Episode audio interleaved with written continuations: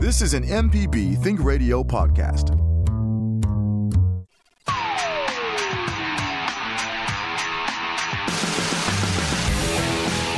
Welcome to AutoCorrect, helping you correct your auto problems. I'm Liz Gill. Hey, the lady auto mechanic, Allison Walker, she is away today, but we've got Charlie Melton to help us out. Welcome back, Charlie. Well, thank you. Glad to be here. Uh, You know, I think uh, we're both a year older when you were with us last year, so that means you've been a mechanic for over 30 years, and with 18 of those years at the Clinton High School's Career Complex. Yes, that is true. So, what are what are your kids working on this month in the shop?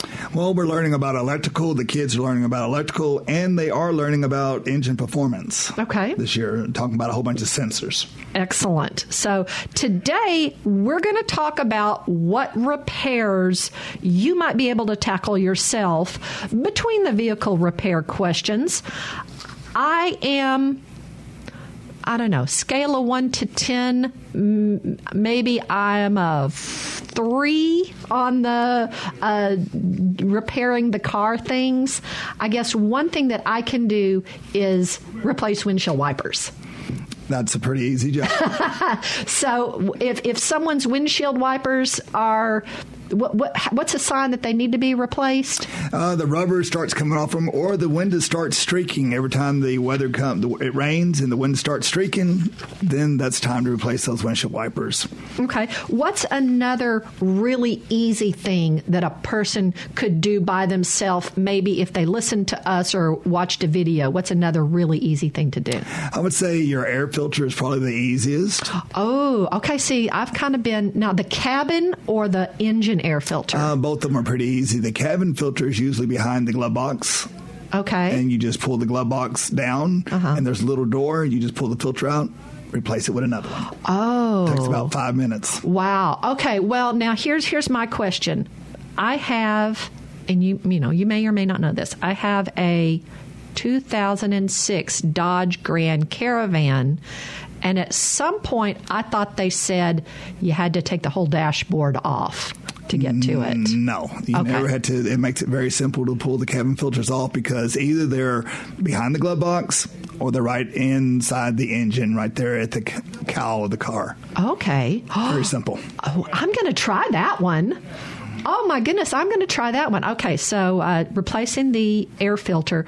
Uh, what's another one that folks could probably do with a little prompting? I would think if you uh, wanted to check your battery, I think the battery, so many people neglect the battery. I think that would be the easiest thing next to do is check your battery. Okay, now I did the wrong thing one time. I have replaced a battery. Uh, being with Allison, she's a big uh, proponent of before you go replacing things willy nilly, make sure that thing is the thing that needs to be replaced. But I was in the Murrah High School parking lot and took out my daughter's battery and then went to a place and got another battery and, and came back and, and put it in. So I have, and I, but I read like the instructions on how to do that safely. Um, how do you know when uh, a battery, what, what could you use to test it to see if a battery needs to be replaced? Well, the thing is, a lot of times your check engine light would come on or your battery light would come on your dash. And as it comes on the dash, you know there's something wrong with the charging system. give you a little good example about a young man uh, this week at school. He took a battery uh, and the battery was going bad. He had to jump it off every day. And he came to the shop and we put a multimeter on it and we checked his alternator. His alternator was putting out about 14.7 volts, and that's good. And I told him it was the battery, somewhere around the battery. So he leaves the shop and he decides to take it to the auto parts store, and the auto parts store told him it was the alternator. Oh, And so he brought it back to me, and I told him, I said, No, it's your battery. We'll check it one more time. And it ended up being a $2 part for the battery cable. It was corroded. okay. Now, I, I know when we had a battery corrosion problem and you can buy like these little bristle brushes that are on the outside that you, you like put it over the terminal and a bristle brush kind of cleans off the coating. Is that a good thing to do? Or if you've got gunk then there's a problem. The easiest way to clean a battery, and this is what I show my students at school, is that you crank the vehicle up, you take a little bit of water and you pour it on the battery post, and it will eat all that corrosion off that battery. But not Coca Cola? Never Coca Cola. Uh, my daughter just had somebody pour a whole Coke on her battery terminal this week, and I told her, I said, that was not the way to go. Okay. You heard it here, folks. Do not pour the Coca Cola on the battery, just do water.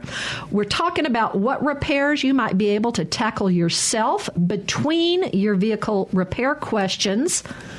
Uh, here's one that, that I've done and I taught all my kids to do is changing a flat tire. Changing a flat tire, um, Yes, that's an easy thing, but you want to make sure that your car has a spare tire. Yeah, that we're we're in the 21st century. Right. A lot of cars do not uh, manufacturers do not have spare tires. They use a air compressor and a bottle of foam for the tire. Okay, that's commonly one of the brands is Fix a Flat. Mm-hmm. So you might need to keep that in the car. Do the did the auto dealers at least give you a free can of Fix a Flat in the trunk? They put that in there with the compressor. Okay. Now, another thing you can think about too a lot of cars today are using run flat tires, and that means that the tire, you could have a blowout and it will run for about 50 or 60 miles so you can get somewhere so they can fix that tire. And when it when you go 50 or 60 miles, how, how do you need to drive? About 50 miles an hour. so, uh, not naming any names, my third child.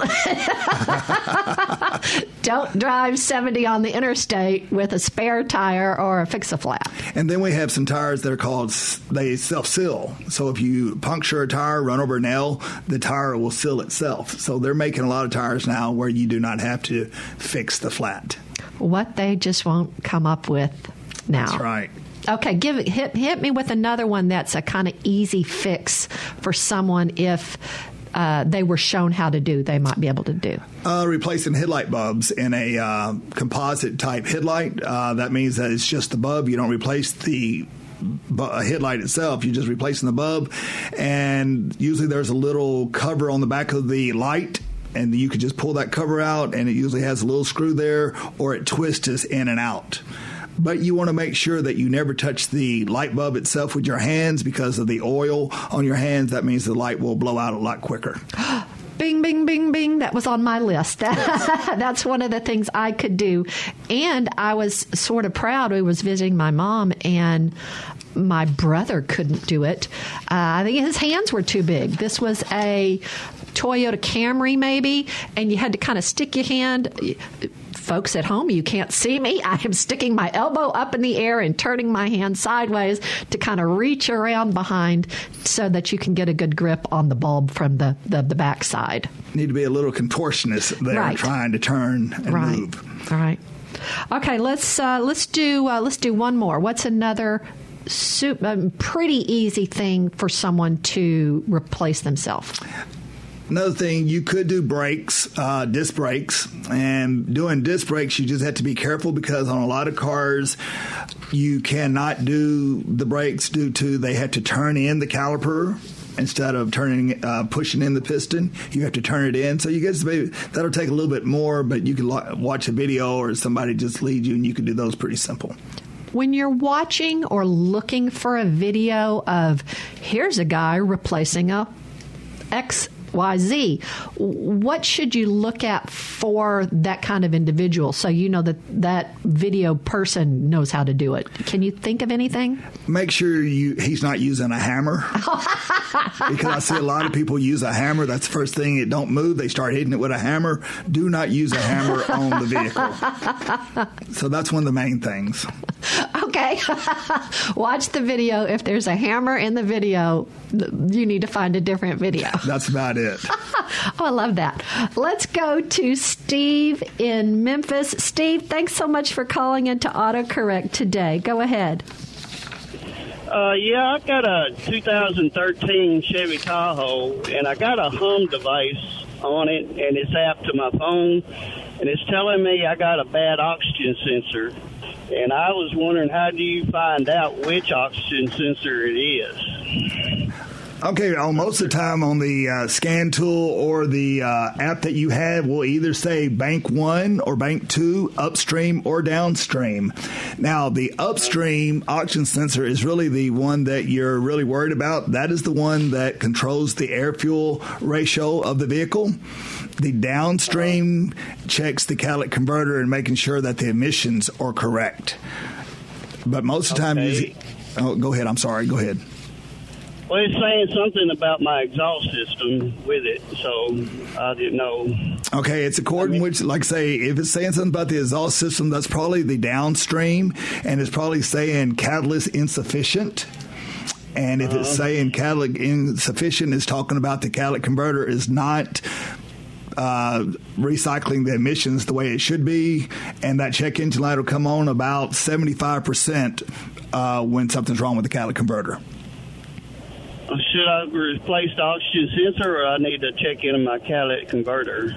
I would. Uh, it's a lot cheaper to replace the uh, oxygen sensor than it is to replace that catalytic converter. So I would do the because it could just be a lazy oxygen sensor. That means that it's not working like it should.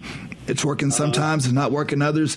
And you usually change oxygen sensors, all of them at one time. Don't just replace one, replace all of them at one time because if there's any contamination whatsoever coming to the exhaust, if it's coolant or if it's some kind of sealer, oil, they will uh, read bad. Okay, well, I appreciate it. Okay, All right, thanks. thank you. If that last call did not uh, show that Charlie Melton knows what he's talking about and I have no idea what he said, then uh, you know we've got a good one here today, folks. You could send us an email with your questions, auto at mpbonline.org. We're going to continue our discussion of easy repairs when we come back from our break. Is your car under recall? We have a list of ones that are in just a bit. You're listening to AutoCorrect on MPB Think Radio.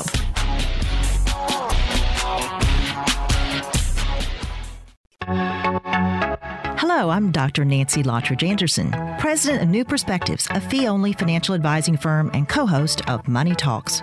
For over 10 years, Money Talks has been answering your personal financial questions and sharing knowledge about money management. Money Talks can be heard Tuesdays at 9 a.m. on MPB Think Radio. Podcasts can be found on our website, money.mpbonline.org, or on your smart device's podcasting platform.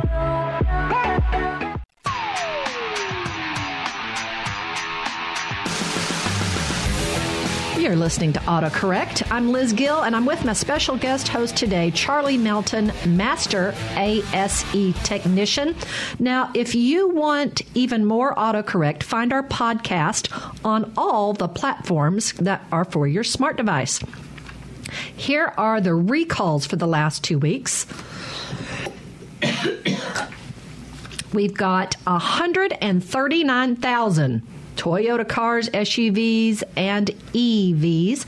We did a, uh, Charlie, we did a acronym show, so I know that EVs are electronic vehicles. yes. There's also two point a different one for 2.9 million Toyota cars and hybrids. I'm thinking those were some of the airbag recalls. Uh, we got a lot, so I didn't put all the reasons why. The 2020 Hyundai Kiona, Konas, the 2003 and 2004 Pontiac Vibe, the 2014 and 15 Cadillac Cadillac CTS and the 2020 Jeep Wrangler. Now, you can find out if your car has a past recall by going to the National Highway Transportation Safety Administration's website. That's NH tsa.gov slash recall and you just put in your VIN number. We're talking about easy repairs. We're also taking your vehicle repair questions. Uh, Charlie teaches at the career complex at Clinton Public Clinton High School, so he teaches the kids there. And you have you mentioned your your daughter with the battery, so you've got kids of your own. I do have kids of my own, and as teaching these students, uh, it's it's a job, and we really teach safety a lot. And I was going to talk about a little of safety, uh, especially when you said something about electric vehicle.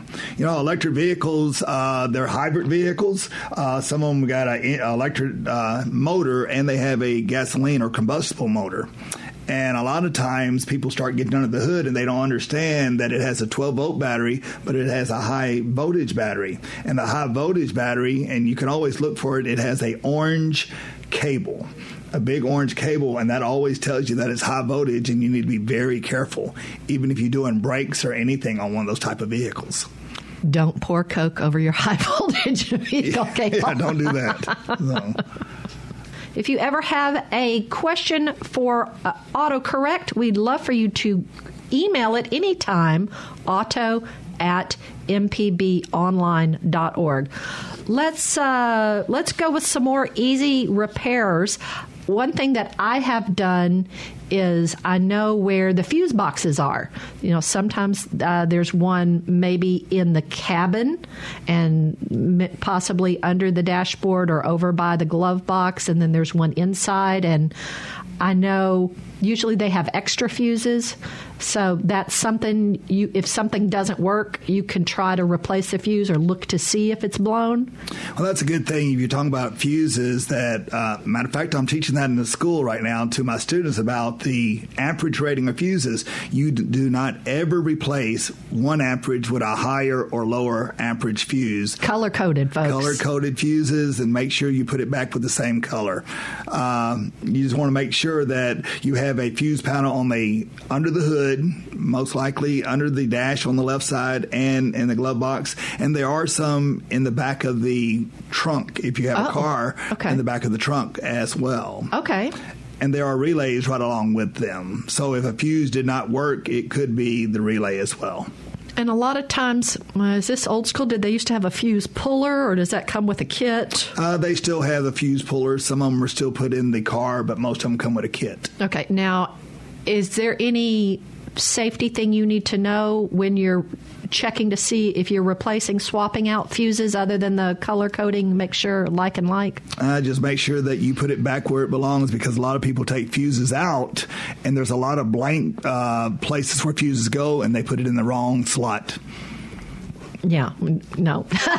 so you want to make sure. So if it didn't work, you need to just make sure you put it back in the wrong right slot. Methodical would be yes. a good a good term for that. Yes. All right that ends my that ends a lot of my automotive repair uh, accomplishments. Tell me, tell me some more. What's maybe the next thing I could maybe be thinking about? Let's talk about a fuel filter. There are fuel filters out there still that are on the rail or on the frame of the vehicle, and as the fuel filter, it, some of them just unscrews uh, the lines unscrew, but a lot of them now will take uh, a certain tool to undo the line, and then a lot of them now are in the fuel tank itself. So fuel filters are pretty hard to change anymore. So I wouldn't really mess with that if you didn't have a older vehicle now. All right, right. But uh, learning what you can do with your car that can save you money. Lots of money because they're always happy to can I change your wiper blades for you? And then they've got the cost to change the wiper blades and then the the price of the wiper blades that they'll sell you which may possibly be more than you could get if you went to a, a different auto parts store. And you can get parts, different uh, quality parts. You need to watch that too, as a lot of people buy parts offline, and you just got to know what you're getting for your money. Uh, I look at a lot this time. If you're talking to teach people how to work on vehicles. I'm into preventive maintenance and you can prevent a lot of things if you just know how to check your vehicle, know how to uh, do minor things. And I always tell my students to go to the owner's manual. And if you go to the owner's manual, you can find a lot of stuff for what the manufacturer wants you to do at certain times. See, folks, it's not just Allison that says read your owner's manual first. Here we've got Charlie Melton from the Clinton uh, High School Career Complex, and he's telling everybody read your owner's manual. If you have a used car, contact the dealer, contact the manufacturer. A lot of times they'll give you a new owner's manual for free. Uh, you need to make sure you've got your owner's manual, and if you're if you're driving somewhere and you're not the driver, if you're riding somewhere, you know, just peruse your owner's manual while you're making a trip. And you can get on the uh, internet and you can find a lot of uh, sites that will give you information about your vehicle. A lot of forums out there talking about if you have some type of problem that you can uh, type in and it will help you as well. I make sure that my students go to forums and read because sometimes other people have already figured out the problem, and it's easier if you just go by what somebody else, else says sometime. I've liked that too. Sometimes you learn little tips and tricks about your vehicle by going to an owner's forum right. for your specific uh, make of car and your your brand. They may have you know figured something that you know the the dealer or whoever sold you your car didn't know. Right. So we start looking at different types of vehicles today. Most vehicles today have all the computers. Now that makes it hard because I know a lot of people used to go to salvage yards and get parts for their car. Today the parts are made exactly for that car. You cannot interchange parts in a salvage yard for other parts in a car now they had to be reprogrammed. Uh, you know, we're getting better cars, but sometimes that means things are a little bit more expensive more for expensive. But then the cars last so much longer now. Well, we used to have vehicles that lasted about 50, 60,000 miles. Now we have vehicles that last hundreds of thousands of miles. I got one that has 338,000 miles on a Toyota Camry. Right. I, I think I wasn't paying attention and I went past the 222,222 miles. I noticed when it was 223, like one mile ago. Man, I wish I'd taken a picture of it. That's right. You know, so you just maintain the vehicle, do the maintenance on it, and these vehicles will last a long time. Let's go back to our topic. What are what's uh, another easy repair that someone could do uh, to save themselves some money? Uh, I think change in hoses on the car for the radiator hoses. That'd be another thing that you could change. And to change the coolant, pretty good. But you want to make sure that the engine is completely cool before you change the radiator hoses or even open up the radiator cap. You want to make sure that it's completely cool. What would you look for? How would you know you might need to change a radiator hose? Uh, it would get soft and it uh, could crack and soft, and sometimes they're hard. So there's several different things that you can look for on that to make sure. And when would you need to open the radiator to add coolant? First of all, you should never have to add coolant unless there is a leak. Oh, okay. Right. Now, you do replace the coolant at a certain uh, interval, but you should never have to add coolant if it's not leaking. Okay. You can send us an email to, for our show, auto at mpbonline.org, just anytime. What's an unreliable car not to buy? We're going to get to that after the break. Uh, you're listening to AutoCorrect on MPB Think Radio. The information presented on this program is meant to provide general information about the topics discussed and is not necessarily the opinion of Mississippi Public Broadcasting. The information presented does not create any type of relationship between the hosts and guests and the listening audience. Please consult an appropriate professional for guidance about your concerns. Hi, I'm Jason Klein from Fix It 101. If you ever thought about changing a doorknob or fixing a leaky faucet, some jobs just aren't that difficult, and yes, you can do it. If you want to find out how to do those things, listen to Fix It 101, podcast everywhere.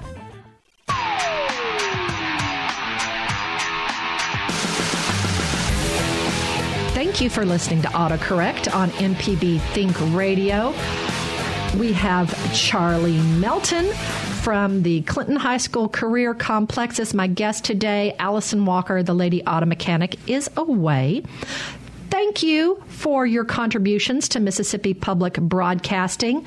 You, uh, we couldn't do this without y'all you can our contributions we rely on them to pay for our national programming and keep our high standards And you can make your contributions on the MPB Public Media app. That's also the way you can listen to our show and listen to our podcasts. Now, carcomplaints.com is a resource for unreliable car information. Today, we're going to caution you about the 2013 Nissan Altima. There were a lot of reported engine problems with that particular make and model. Consumer Reports also lists vehicles that have a record of much worse than average overall reliability based on subscriber responses to their annual auto survey. So please consider reading up on the reliability of any used car before you purchase it. If you're interested in reviews of new cars, Casey Williams is the automotive correspondent for WFYI, a public radio station in Indianapolis. He's reviewed cars and covered the auto industry for over 25 years not quite as long as Charlie has been a mechanic. And his reviews this week are on the 2020 Subaru Outback Touring and the 2021 EV Hummer. So we know EV is electric vehicle. The 20, just saying that kind of in the 21 model cars is different. We're talking about easy vehicle repairs this hour but we also want to take your phone calls. So let's go to George in Columbus. George, thanks for calling in to AutoCorrect. Go ahead. Would you please review how to jumpstart a vehicle from another vehicle? Okay, jump and start a vehicle from another vehicle. There are several different ways. Um, there's some batteries that are in the back of the vehicle that are in the yeah. trunk that you cannot get to to jump it off. And on that type of vehicle, you would have a positive post in the under the hood, and you would have a negative post under the hood, just a stud sticking up where you would take and jump it off. But let me tell you how to jump it off any type of car. Uh, you take a set of jumper cables, and now you can go buy jumper cables that are real cheap that are that won't do a good job or you can buy you a good set of jumper cables but you always go from positive to positive. That means go from the good car that you're using to jump off to the positive on the bad car. Then you go to the negative on the good car and you go to the frame on the bad car now, the reason why I'm telling you go the frame because the first thing, as soon as you hit, hook that negative up to that uh, bad battery, it's going to spark. And a car puts off hydrogen at the time when it sparks, and you know, hydrogen is flammable. So you want to be very careful there. But it's just from positive to positive, negative, and then to ground because the battery is connected to ground. So very simple, but you you never want to make sure you want to make sure that you do not cross the jumper cables where you put negative on positive or you'll blow the fuse, uh, the main fuse in the car. And then you will have more trouble. Does it have any effect on the computers in the car? If you um, reverse polarity, it will. That means if you don't, if you put the negative on the positive when it doesn't supposed to, it could blow up the computer as well, burn the computer out. But that's what that fuse is for, that 175 amp fuse, to help you protect that as well. Thank you very much. Yes, sir. Thanks, George. We appreciate you calling in. And now they have gizmos that you can carry around in your car. A, a, what do they call it? A jump box or something. a jump something? Box. Yes, it is. It's the same thing as a set of jumper cables, but you'd have to do the exact same thing. Okay. That I guess if you if you had a if you wanted to be the good Samaritan or if uh, you had an iffy battery but didn't quite want to go get it uh, replaced yet, you could carry that around. You could carry that around and use it to jump your vehicle off, yes. Or if your house looks like a used car showroom and you have five cars at your house and there's always somebody's battery is about to go, it's you know might be good to have good that to have. around the house. I uh, got one of those in my vehicle for that same reason. Excellent, excellent. Let's talk a little bit about what you could do for your tires. What are some repairs you could do for your tires, or what are some good ways to maintain your tires so you don't need a repair? I think we neglect our tires quite often. Is that uh, Uh, we don't know how to air them up Uh, people look at the sidewall of the tire and it says 44 pounds per square inch psi, and that's how much they put in it. But that is not how much those tires uh, carry. If you open the driver's door and you look on the door, there is a sticker that will tell you exactly how much air to put in your tires. Because if you underinflate a tire, it will wear on the inside and outside of the tire. If you overinflate the tire, it's going to wear on the middle of the tire. So you really need to be careful. Just don't always go by that uh, little light in the car that says has a flat tire on it. You might want to just check check those every time and always fill the tire up when you air a tire up always do it when it's cold because the air expands when it gets hot all right.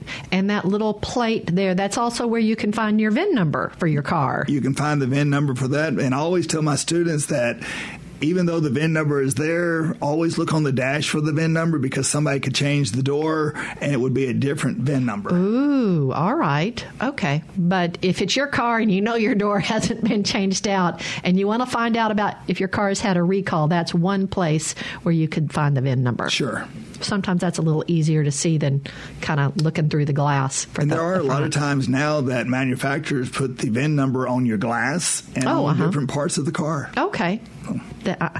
I have to say, I, am going to go ahead and admit it. I was in a hurry and I let them talk me into etching my VIN number in the glass at the dealer, which, you know, I probably didn't need to do that. Right. Didn't need to.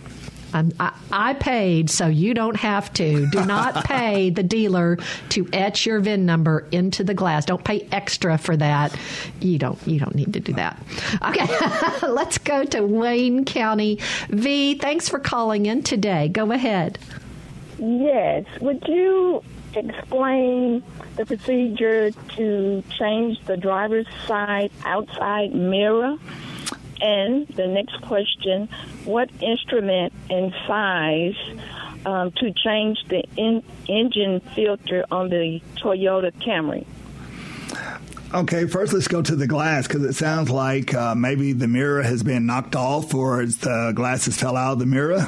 Yes. So if that's the case, what happens is that inside the door, it has to come out. You had to open the door, take the panel off of the door or maybe just the little panel at the edge of the door on the inside.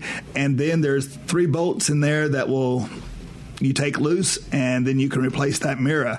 But the only thing on the mirror, you have to have that mirror painted. The outside of it has to be painted because they usually just come in black. So you'd have to have it painted to your car. But it's a pretty simple job if you know how to take that panel off. And a lot of panels have clips on it. And if it's an older model car, those clips break. And then a lot of uh, panels you had to pull up on them in order to get them off. So you need to be very careful with the panel. And then. I, yes. Excuse me. Where would I find the, the instrument? To, I see three screws here, bolts like. Yeah, they uh, Okay, now you probably they're probably Torx-Head, and that means they're a six point type of screw, not a Phillips. And at that type, you just have to go buy this uh, certain type of tool to take those off. The name? The, uh, they're called Torx-Head, T O R X, Torque. Yeah. And they come in either from a T15 all the way up to a T55 sure. And yours is about probably a T15 or a T25 on that particular car. Hang on, V. Uh, we haven't had them on the show yet, but I understand AutoZone often will allow you to rent tools. Could she? Could someone rent a torque screw. What did you call it? A torque bit a or torque, torque screw. Screw. Bit, Do you think is that rentable? No, that's it... that's too cheap. Oh, it's, oh, okay. It's something that costs you probably about ten dollars to buy. Oh, okay, okay. And then what was what was your other question, V? The the side view mirror. Oh, the engine filter. The engine filter. What instrument um, size? Um, um, instrument to change. There's a boat, two bolts on the outside of the engine filter cover. So, what size instrument? That's probably a 10 millimeter uh, socket. Uh, that's usually the size they, they use to put those covers on, a 10 millimeter. That's for a 10 millimeter socket. Yes, ma'am. Thank you. You're so welcome. Oh, V, we're glad that you've called in. We've got another call. Let's go to uh, Renee in Utica. Renee, how are you doing today? Thanks for calling into AutoCorrect. All right. Okay, I have two little short, simple questions. One, I would like to know how often should you check your tire pressure, and two, is it necessary to check your oil level every month? What uh, year is your car? 2007. Uh, 2007, it has a uh, tire pressure monitoring system on it, or the little No. light comes on in the dash. Does it have that? Mine, does, mine doesn't have that. Okay, so if it doesn't have that, I would check it once a month. Okay. just to make sure that the air pressure because what happens is that over time air pre- the air will leak out of the tire and that is one of the reasons that uh, dealerships and manufacturers went to nitrogen in their tires is because it don't leak out as fast and so the oxygen does leak out so i've checked that every month Okay. And what about checking the oil? your oil should be checked every month as well, or even often. If you have a oil leak, if you think you have an oil leak, I would check it more often. But I would check it once a month if you don't know anything's wrong with it, because the engine could be burning a little oil. At 2007, that's quite that's several years back, so it could be burning a little bit. So I would check it about every month. All right. Thank you. You're so Thanks. welcome. Now, for Renee, when, or when anyone is going to check their tire pressure, you know they've got the little caps. It's important question mark to make sure you put the little cap back on. That's called the valve stem cap, and they come in black and green. Green is nitrogen, Oh, okay. so you know what that cap is, and Oh. black is just regular air. okay. Now, a lot of people take it back to the dealership to put uh, nitrogen in a tire. You can replace the air with, I mean, that nitrogen with air, even though it has nitrogen in it. Okay. But you, you want to make sure you put a cap back on Yeah. top of the valve stem because, like, if a rock or something got in there, Rock or dirt and uh, would get in there and push down on the core, and it would come air would come out. Yes. All right. So That- make sure you have the cap on it. make sure you have the cap on it. Okay, Renee? Thank you. All right, thanks. Let's take uh, one more call before our break. Let's go to Tupelo. Bradley, thanks for calling in today. Go ahead. Oh, hello. I was wondering how do you evaluate a used car, an older one? Well, this is what I would do if I had that, Bradley. I would take the car. First of all, I would check the oil in it and see what the oil looks like. If it's thick and uh, the viscosity is real thick in it, then black. Now, not necessarily just because it's black, don't mean that it's bad. It just hasn't been changed for a while. But you don't make sure that it didn't look like uh, chocolate milk because it looked like chocolate milk. That means you have water in the oil. So you want to be very careful about that. You want to check your shocks, uh, look for any rust on the vehicle, underneath the vehicle, and um, just really look and visualize it first. And I think that's the first thing you need to do is check everything out, open the hood, look at it, make sure everything works. And then uh, test drive it and see how it feels. And then if it feels good, then get it on the highway and let's see how the transmission drives and check the transmission fluid. Now, when I say check the fluids and the transmission fluids, you want to make sure that you check transmission fluid while it's hot. And if it smells, you pull the dipstick out, and if it smells burnt, then I wouldn't get that vehicle because that means something's wrong with the transmission most of the time. Okay. If you take the radiator cap and there's uh, white, oily looking substance in there, I wouldn't get the vehicle neither. Dude, be- there could be oil leaking somewhere into the coolant system. So there's a lot of different ways uh, that you could check it out to make sure that you're not going to get uh, a bad car. Wow, I should have been taking notes. Um, thank you.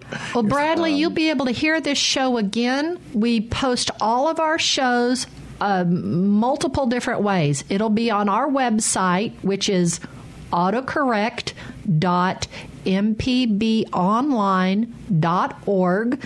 And then it's also available as a podcast. So if you have a smart device, a phone, or a tablet, if it's an Apple product, it'll already have a podcasting platform. If it's Android, you can download one. And if you just look for our podcasts, autocorrect, it'll be up this afternoon where you can hear it again. And uh, if that fails, you could send us an email. Our address is auto at mpbonline.org, and we'll send you the link where you could list, listen to it on your computer. All right. Okay, thank you. You're welcome. Right. So, Charlie, uh, if you're buying a used car from a used car dealer, you can't evaluate the previous owner. You can evaluate the car, but not the previous owner. If you are buying it from a person, that way you could, and you see chocolate milk or whatever, you can kind of see how they treated it. So, is it kind of a, a look at the car and look at the way it was treated? I would think that would be a lot of the ways that you could evaluate uh, if it's a one car owner, if it's uh, been going through three or four different owners because different people drive different ways.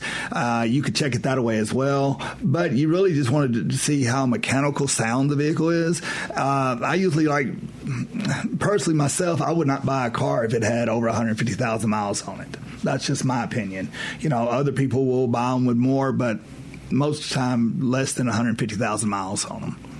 And if you check the oh, what do you call it? Not the credit report. What do you call like the the Facts. the, the, The fa- car the Carfax? You can see how many people have owned it. Right, and you can see if there was any body damage. You can't really see if there's any mechanical problems, but you can see if there was any accidents on the car or whatever. We're discussing easy car repairs. We're also taking your repair questions. You can send us an email, auto at mpbonline.org. What's in the news?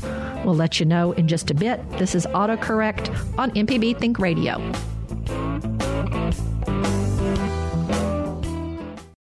Deep South Dining is the show all about the culture of Southern flavor, from fried chicken and collard greens to shrimp and grits and a glass of sweet tea. Subscribe now to the podcast using any podcast app or download our MPB public media app.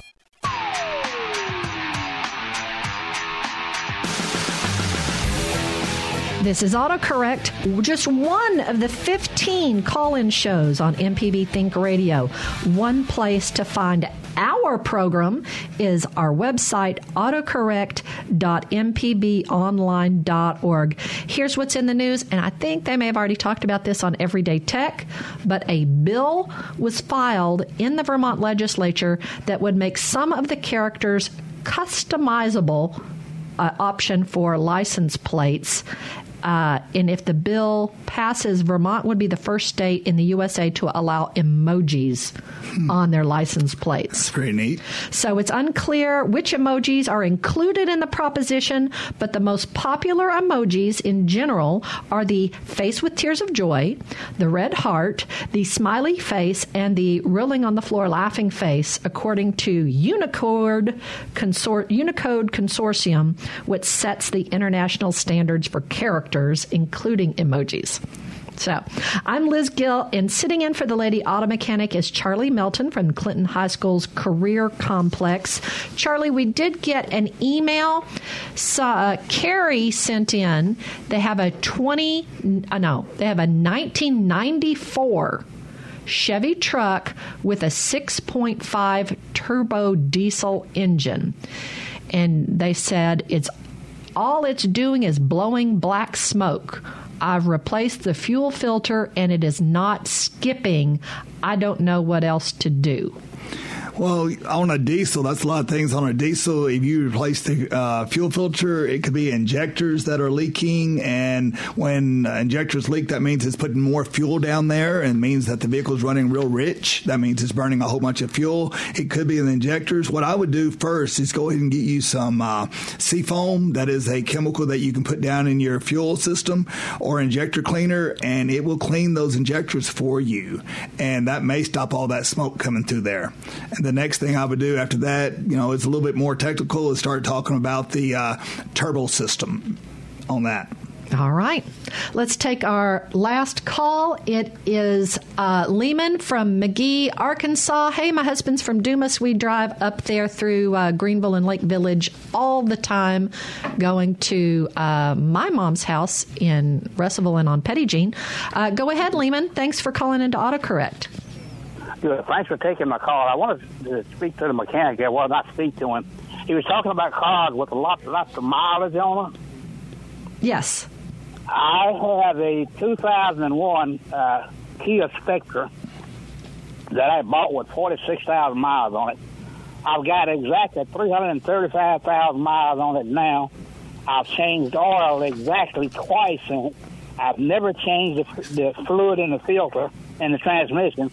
And those cars will hold up. They'll last forever if you just take care of them. And I drive hard. I drive 70 and 80 miles an hour everywhere I go. And you've only changed the oil twice? Only changed my oil twice. Uh, when I got it, it had 46 miles on it. I changed it at about 100,000, about 90,000. 90, the first oil change that they told me to change it. And then after that, I didn't change it no more until I had about 150,000 miles on the car. So they told you to change the oil at 90,000 miles? No, they said I, I, I lost what I was my, my thought then. But uh, I changed the oil when I got the car, it, it had 46 miles on it. When I changed it again, it had probably 3,000 miles on it. Right. And I didn't change it no more. I use Mobil One all, constantly all the time. I changed it again at 100,000 miles. And uh, now I got 335,000 miles on it and it hasn't been changed since. Well, I'm going to tell you one thing: you are one lucky son of a gun that for that car to last that long with uh, not changing the oil, because most cars today are anywhere between uh, 7,500 and 13,000 miles, and that's a most likely uh, Ford trucks and all those uh, diesels change at 15,000 is the most. So you're very fortunate. Those, like I say, uh, if you keep running it like that, hey, I hope that thing goes a half million miles. Lehman from McGehee with the magic car. We, we are glad you have that special one, but nobody else needs to do that. But thank you so much for sharing that with us. 335,000 miles. That's a lot. Well, Charlie, we're so glad that you've been with us. And now, who's listening to this show today? Well, I just want to give a shout out to my students, uh, Ryan Holloway, and my entire class because they're all anticipating listening to this later tomorrow. Go Arrows. Let's go Arrows. well, we will be, this will be a great show. Had a lot of good content on what you need to do to get your car fixed up, what you can do yourself. Anytime. All right. This is going to wrap us up for AutoCorrect. Our call screener for today was Jay White, and our board engineer was Michelle McAdoo. Thank you, Charlie Melton from Clinton High School. You're such a good sport for coming in. We really appreciate it. I'm Liz Gill, and we hope you'll join us each Thursday at 10 a.m. for AutoCorrect on MPB Think Radio.